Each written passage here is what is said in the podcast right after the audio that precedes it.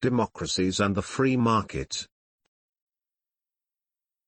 Recently, Tom Woods discussed an AlterNet article entitled, 11 Questions You Should Ask Libertarians to See If They're Hypocrites. The discussion revolved around ways to trick libertarians into gotcha moments by asking whether or not certain given items were examples of spontaneous order. One example of spontaneous order was a democracy. Tom, in his usual form, handled the writer quite decisively. Similarly, democracies have been used in the recent past as examples of the free market, wherein voters are equated with investors. Each vote denotes someone's capital which in turn, gets spent on the candidate or law of your choice. Just like purchasing goods or investing in a project on the free market. The voters' choices are reflected in the voting process by multiplying their collective capital. Hence, a democracy produces the goods or elected candidates or laws, that this collective capital was invested in. This line of thought is extremely flawed, to say the least. It's important to understand what a democracy is and what a free market is before we can make comparisons. A democracy is a certain geographical location, defined by borders, in which the population of the territory decides by a 51% margin, how life will be for everyone.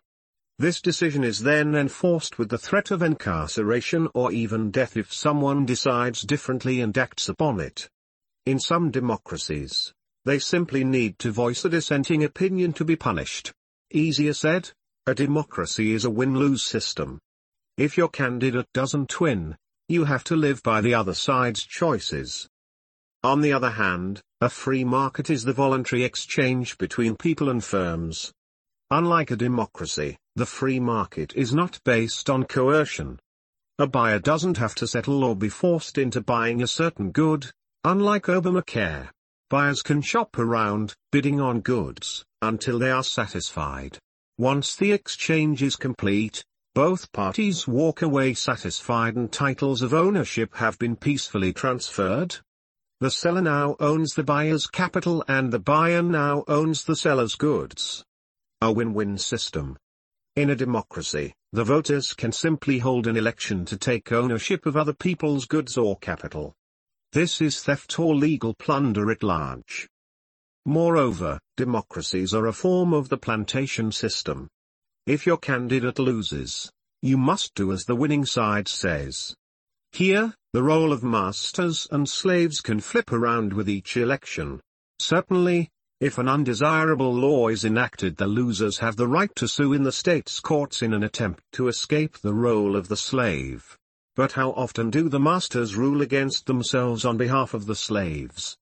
In the free market, a seller or producer cannot force buyers into entering into undesirable exchanges. No one is shopping or working at Walmart at the point of a gun. If Walmart doesn't satisfy, another seller will.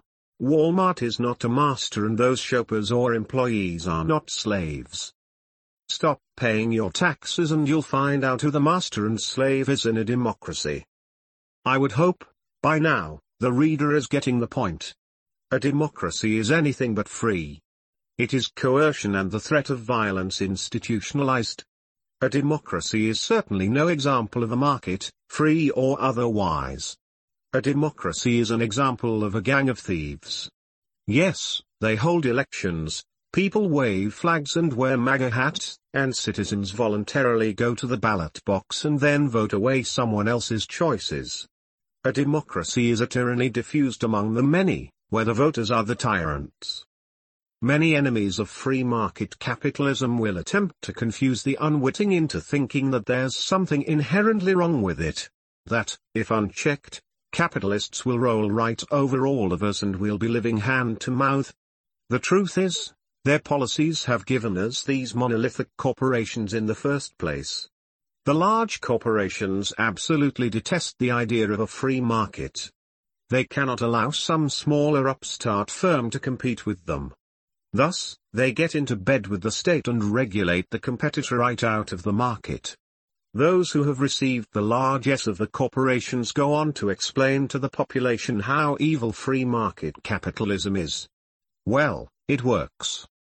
How many of our friends and families believe in an unregulated market?